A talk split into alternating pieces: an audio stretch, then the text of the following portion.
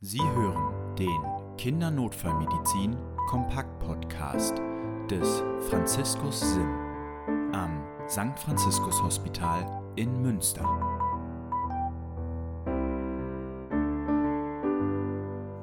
Herzlich willkommen zum Kindernotfallmedizin Kompakt Podcast. Mein Name ist Annika Rott. Mein Name ist Lennart Hützen. Und ich bin Christian Erker. Schön, dass ihr heute wieder eingeschaltet habt. Heute gehen wir einen Buchstaben weiter. Wir machen weiter mit dem C, C wie Circulation oder Kreislauf. Und auch das ist wieder ein Riesenthema. Das werden wir auf verschiedene Folgen aufteilen müssen. Und heute geht es im Wesentlichen um die Symptome von Kreislaufproblemen bei Kindern. Müssen oder dürfen. Ich freue mich drauf.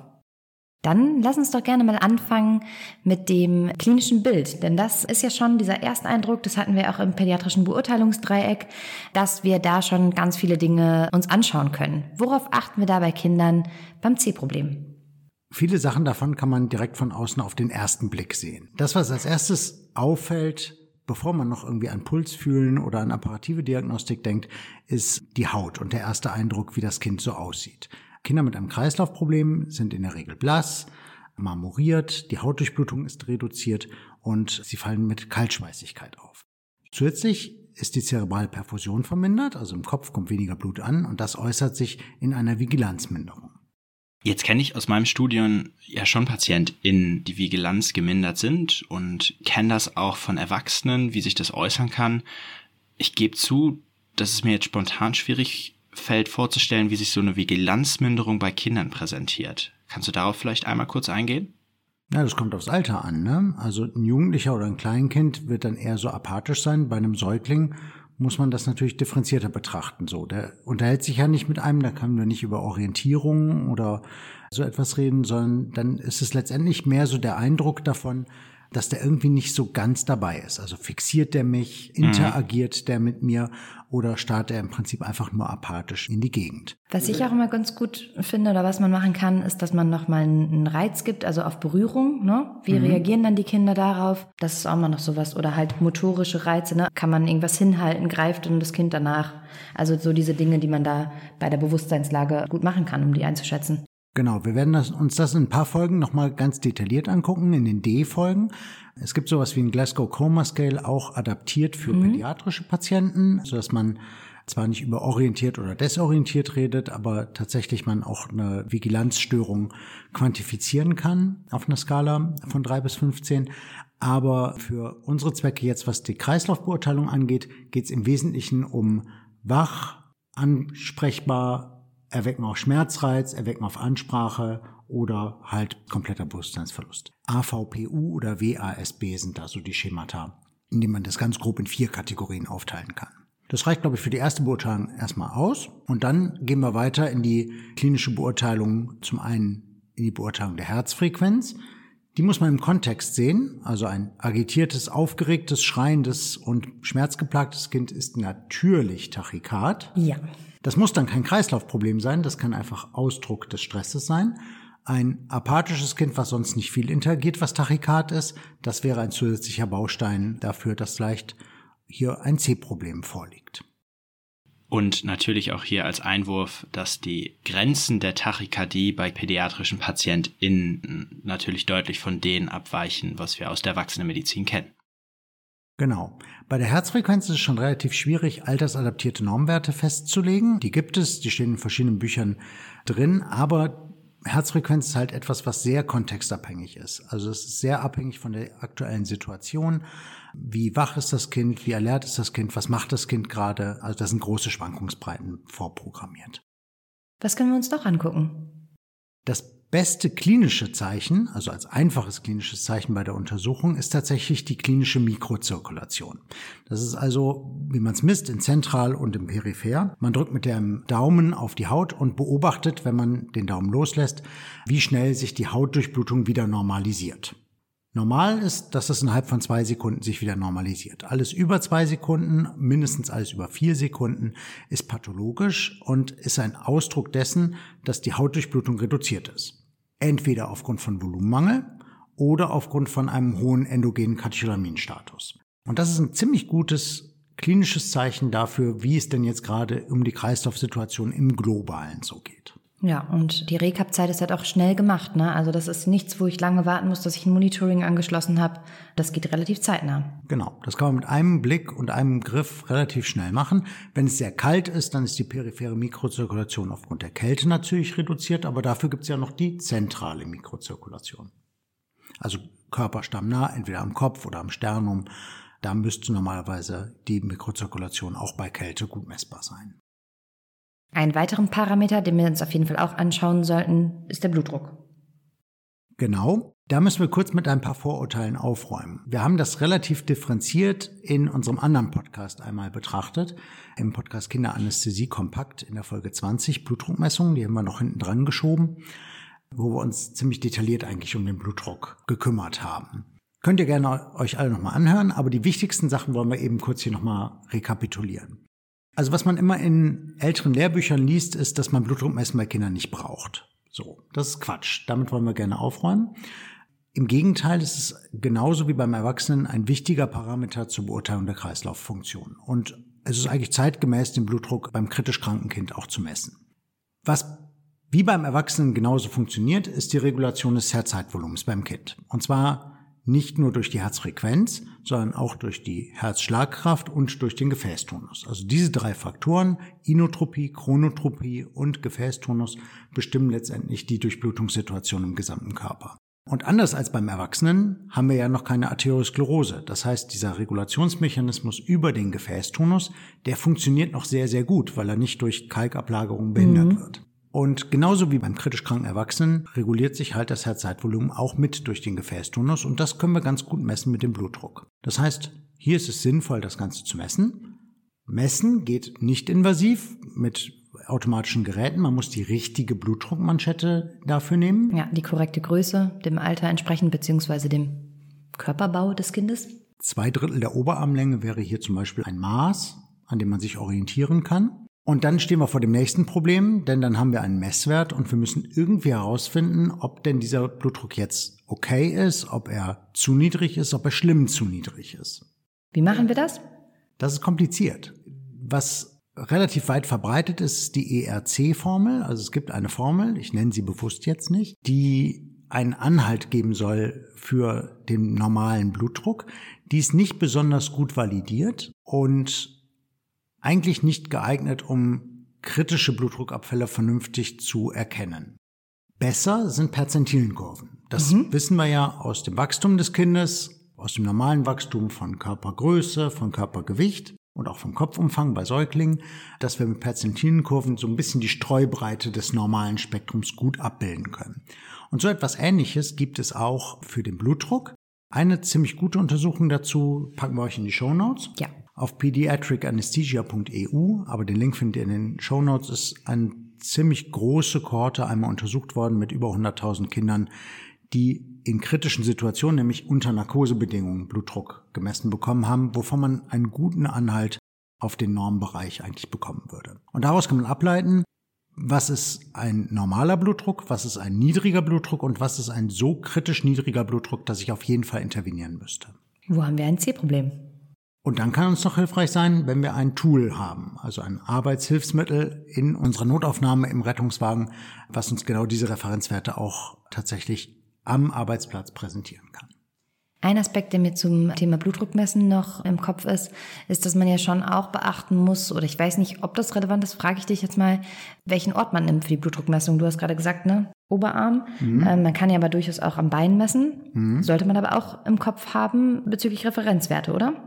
Genau, also Perzentilenkurven sind ja entstanden mit Messungen am Oberarm, mhm. aber tatsächlich messortabhängig kann der Wert schon ähm, sich unterscheiden. Ja. Ne? Genauso auch, wenn man die falsche Manschettengröße nimmt. Eine falsch zu kleine Manschette macht zum Beispiel einen falsch zu hoch gemessenen Blutdruck. Also da sind schon Fehlerquellen vorprogrammiert. Ja, und halt auch Kontextfaktoren, weil wenn ich ein sehr aufgeregtes Kind vor mir habe, kann ich auch nicht so einfach den Blutdruck messen. Genau. Wenn er muskulär gegenspannt oder so ja. etwas, dann, dann habe ich dann Verfälschung der Messwerte. Genau so. Ne? Also es ist einfach technisch schwierig oder schwieriger als beim Erwachsenen, aber ich glaube mit modernen Geräten aktuell irgendwie ganz gut umsetzbar. Ja, und wenn man dann noch gute Begleitpersonen dabei hat, die das Kind irgendwie auch mit begleiten dabei ne, und beruhigen, mhm. dann ist es ganz gut möglich. Man gute Messbedingungen letztendlich hat. Gute Messbedingungen, ja. Genau. Da müssen wir uns doch Gedanken machen, wohin es denn gerade eigentlich blutet oder beziehungsweise warum das Kind ein C-Problem hat. Das kann ja viele Ursachen haben. Wir schauen uns in den einzelnen nächsten Folgen verschiedene Möglichkeiten und Ursachen an. In dieser Folge gucken wir ganz kurz nach dem hämorrhagischen Schock, also nach dem Blutverlust. Das mhm. ist vor allem ein traumatisiertes Kind, wohin ein Kind eigentlich kritische Blutmengen verlieren kann und was da die Unterschiede zum Erwachsenen sind. In den gängigen Traumakonzepten wird ja dem ABCDE, was ja als, als Schema letztendlich bei der Traumaversorgung benutzt wird, häufig entweder ein kleines C oder ein kleines X vorangestellt. Für Critical Bleeding oder für X wie Exsanguination, also Ausblutung, was letztendlich uns dahin weisen soll, dass eine kritische Blutung, die offensichtlich ist, am Anfang auch der Versorgung versorgt gehört. Da gibt's wenig Unterschiede letztendlich zum Erwachsenen, was die Orte angeht. Es gibt ja diesen, diesen Spruch Blood on the floor and four more. Das bedeutet? Also entweder eine kritische Blutung nach außen, die wir offensichtlich sehen, also eine spritzenarterielle Blutung aus der Leiste oder vom Oberarm oder so mhm. etwas. Also eine offensichtliche Blutungsquelle nach außen, die wir irgendwie von außen komprimieren oder bekämpfen können. And four more, also vier andere Kompartimente im Körper, in die wir kritische Blutverluste bekommen können. Also so kritisch, dass das eine relevante Kreislaufproblematik macht. Magst du die noch mal kurz benennen? Gern. Das ist der Thorax, also der kritische Hämatothorax. Da mhm. passt eine ganze Menge Blut rein. Das Abdomen beim Abdominaltrauma durch eine Organruptur, durch eine Gefäßverletzung intraabdominell. In das Becken hinein, das sind ja sehr große Gefäße und ein Raum, in dem viel Platz ist, wo es hinbluten kann. Und beim Erwachsenen die bilaterale Femurfraktur, also Femurfraktur auf beiden Seiten kann zu einem kritischen Blutverlust führen. Und hier haben wir noch einen Unterschied zum Kind, denn da gibt es noch ein Kompartiment, wo es viel reinbluten kann, nämlich der Kopf. Insbesondere bei Säuglingen. Insbesondere bei Säuglingen, da ist ja die Kopfschwarte letztendlich, die Kopfhaut sehr lose aufgehängt und gerade beim Schädel-Hirntrauma kann es auch dort zu relevanten Blutverlusten hinkommen, sodass wir da auch ein Kreislaufproblem bekommen können. Lass uns doch noch mal kurz darauf schauen, was wir für Maßnahmen ergreifen können jetzt bei diesem hämorrhagischen Schock. Mhm. Gern. Gerade bei der Blutung nach außen haben wir Ganz ja genau. Herangehensweisen. Die Blutung nach innen, die müssen wir feststellen, da müssen wir merken, dass wir ein Kreislaufproblem haben. Aber häufig können wir da vor Ort nicht richtig viel gegen die Blutung machen. Mhm. Bei der Blutung nach außen können wir was machen. Auch da gibt es nur wenig Unterschiede letztendlich zum Erwachsenen. Erst würde man versuchen, direkten Druck auf eine Spritzenblutung auszuüben. Dann würde man einen Druckverband anlegen. In den letzten Leitlinien, also 2023 sind ja die neuen S3-Leitlinien Schwerverletztenversorgung mhm. erschienen. Also dieses Jahr noch. Stimmt, wir haben ja schon 2003, ist ganz druckfrisch.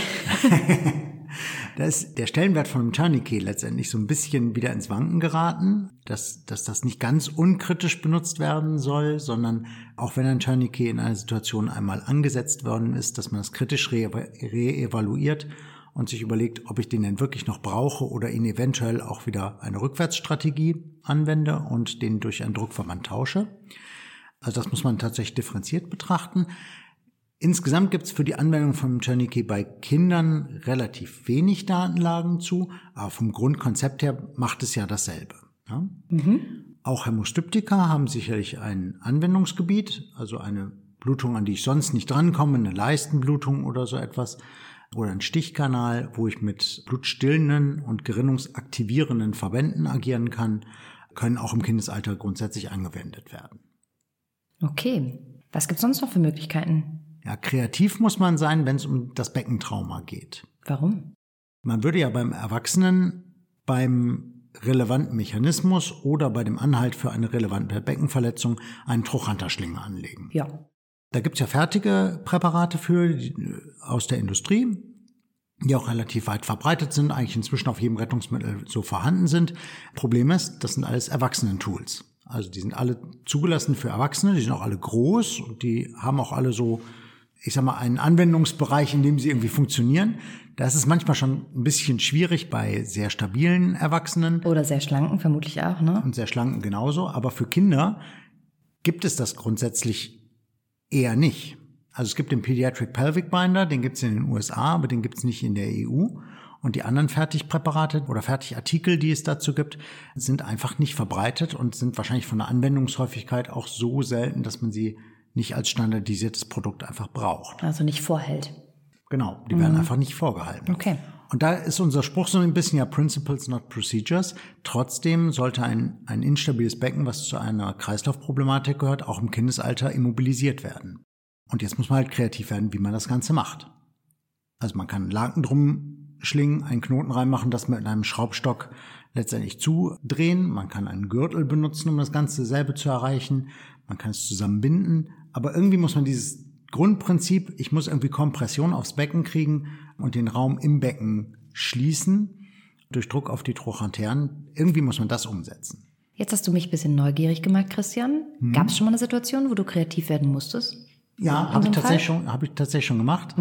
Ist tatsächlich noch aus der Zeit, bevor es diese Fertigpräparate als Beckenschlinge gab. Da hatten wir immer diesen Standard, da so einen Laken drum zu schlingen, einen Knoten reinzumachen. Dann gab es immer einen abgesägten Besenstiel auf dem RTW, gab es auf jedem RTW. Okay. Ähm, und damit hat man das Ganze dann gedreht. Also auch im Erwachsenenalter. Und genau dasselbe Konzept funktioniert halt auch bei Kindern. Ne? Inzwischen würde ich es, glaube ich, versuchen, professioneller mit irgendwie Spanngurten oder sowas zu machen. Aber das Grundprinzip bleibt ja das gleiche. Ich glaube, dann sind wir auch schon am Ende dieser Folge angekommen, oder? Bevor wir jetzt einmal die Folge zusammenfassen, Christian, möchtest du uns einmal einen kurzen Ausblick geben, was uns in der nächsten Folge erwartet? Ich glaube, in der nächsten Folge geht's um das, was wir tatsächlich so professioneller machen. Also Infusionstherapie, wie kriegen wir eine Infusion in das Kind und was nehmen wir eigentlich an Medikamenten. Das würden wir, glaube ich, in der nächsten Folge machen. Okay, wunderbar. Zur Folge heute. Wir haben uns heute einmal mit dem sogenannten C-Problem, also der Kreislaufproblematik beschäftigt. Die Kreislaufsymptomatik ist relativ gut mit klinischen Symptomen zu identifizieren. Dazu gehören Hautveränderungen, Tachykardien oder Vigilanzminderung. Als apparative Diagnostik ist vor allem die Messung der Herzfrequenz und des Blutdrucks entscheidend. Dabei muss allerdings auf altersabhängige Normwerte geachtet werden. Für diese altersabhängigen Normwerte sollte man am besten ein validiertes Referenzwerk verwenden. Und hämodynamisch relevante Blutungen können dabei sowohl nach innen als auch nach außen erfolgen. Wobei die Behandlung der Blutung nach außen im Grunde denen von erwachsenen PatientInnen ähnelt. Da im Kindesalter jedoch oft nicht maßgeschneiderte Tools zur Verfügung stehen, muss man hier im Zweifelsfall ein bisschen kreativ werden. Ich würde noch ergänzend sagen wollen, Mikrozirkulation als das wesentlichste klinische Zeichen ist etwas, was man ganz leicht überprüfen kann und was einen wirklich wegweisen kann auf ein kritisches C-Problem. Dann sage ich an dieser Stelle, schön, dass ihr dabei wart und zugehört habt. Wenn euch die Folge gefallen hat, lasst uns gerne eine Bewertung da und tretet mit uns in Kontakt. Schreibt uns eine Mail an podcast.sfh-münster.de. Und bis zur nächsten Folge.